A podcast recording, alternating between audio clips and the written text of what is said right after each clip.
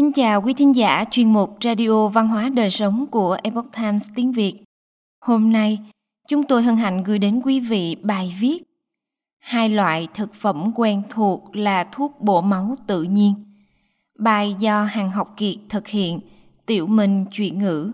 Mời quý vị cùng lắng nghe. Trong quan niệm của Đông y, thực phẩm màu đỏ có tác dụng dưỡng tâm, tim. Trên thực tế, có rất nhiều thực phẩm màu đỏ có thể bổ máu, xứng đáng với tên gọi bổ huyết tề, thuốc bổ máu. Ví dụ như trong cuộc sống hàng ngày, chúng ta thường gặp các loại như thực phẩm đường đỏ, táo đỏ đều là những thực phẩm bổ máu thường được sử dụng. Đường đỏ, từ xa xưa, đường đỏ còn gọi là hồng đường – đã được người xưa coi là một sản phẩm bổ máu dưỡng huyết. Trong các sách y học cổ đều có ghi chép lại những điều này. Ôn nhi bổ chi, ôn nhi thông chi, ôn nhi tán chi. Nghĩa là ấm thì bổ, ấm thì thông thuận, ấm thì phát tán. Chính là nói tác dụng ấm bổ của đường đỏ. Trong đường đỏ có chứa lượng lớn glucose. Sau khi đi vào cơ thể, glucose sẽ nhanh chóng phân giải và được tế bào cơ thể sử dụng.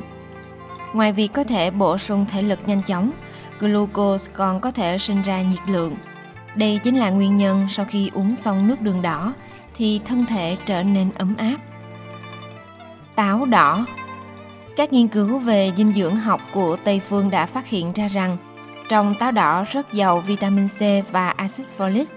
Axit folic là nguyên liệu chính cấu thành huyết sắc tố, còn gọi là hemoglobin – Vitamin C có tác dụng giúp cơ thể hấp thụ và sử dụng sắt cũng như tái tạo các tế bào hồng cầu. Đông y lại cho rằng táo đỏ có tác dụng bổ tỳ vị, bổ khí dưỡng huyết. Bởi vậy, trong rất nhiều thực đơn dưỡng sinh thường cho thêm táo đỏ, rất được mọi người ưa chuộng. Khi ăn táo đỏ thì không nên ăn sống, đặc biệt là đối với phụ nữ có hệ tiêu hóa không tốt. Bởi vì ăn táo đỏ sống không dễ tiêu hóa dễ gây trướng bụng, tốt nhất là hấp rồi ăn hoặc nấu nước uống. Nếu người bị chứng huyết hư hoặc thận dương hư, tay chân thường xuyên lạnh buốt thì có thể sử dụng bài thuốc thất táo thang. Bài thuốc thất táo thang nguyên liệu táo đỏ 7 quả, nước sôi 500ml.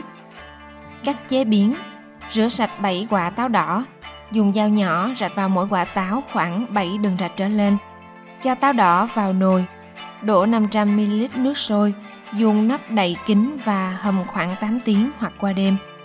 Sáng sớm ngày hôm sau đun to lửa nấu sôi lên, sau đó lại hạ lửa nhỏ, hầm từ từ khoảng 30 phút là được. Dùng cả nước lẫn táo khi còn nóng. Nếu tình trạng huyết hư nghiêm trọng, còn có thể cho thêm một ít đường đỏ. Trong bản thảo tái tân có ghi chép về táo đỏ, bổ trung ít khí, tư thần noãn vị. Còn trong Nhật Hoa Tử Bản Thảo thì viết về táo đỏ rằng nhuận tâm phế, bổ ngũ tạng. thức táo thang có thể phát huy đầy đủ hiệu quả của táo đỏ, đạt đến tác dụng điều hòa âm dương, điều tiết doanh khí và vệ khí, sản sinh tân dịch, rất thích hợp cho phụ nữ bị thần dương thiếu hụt, can khí không thoải mái, khí sắc không tốt, hơn nữa cũng có thể bảo vệ vị khí. Tuy nhiên, điều cần lưu ý là nếu như cơ thể không bị huyết hư, còn có người dễ bị chứng thượng hỏa, nghĩa là nhiệt nóng trong người, thì không thích hợp dùng thức táo thang. Nếu dùng có thể sẽ làm nghiêm trọng thêm tình trạng này.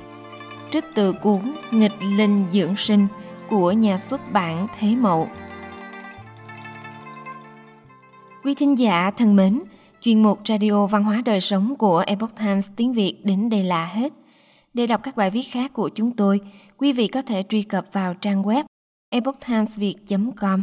Cảm ơn quý vị đã lắng nghe, quan tâm và đăng ký kênh. Xin chào tạm biệt và hẹn gặp lại quý vị trong chương trình lần sau. Kính chúc mọi điều bình an và tốt lành đến quý vị cùng người thân.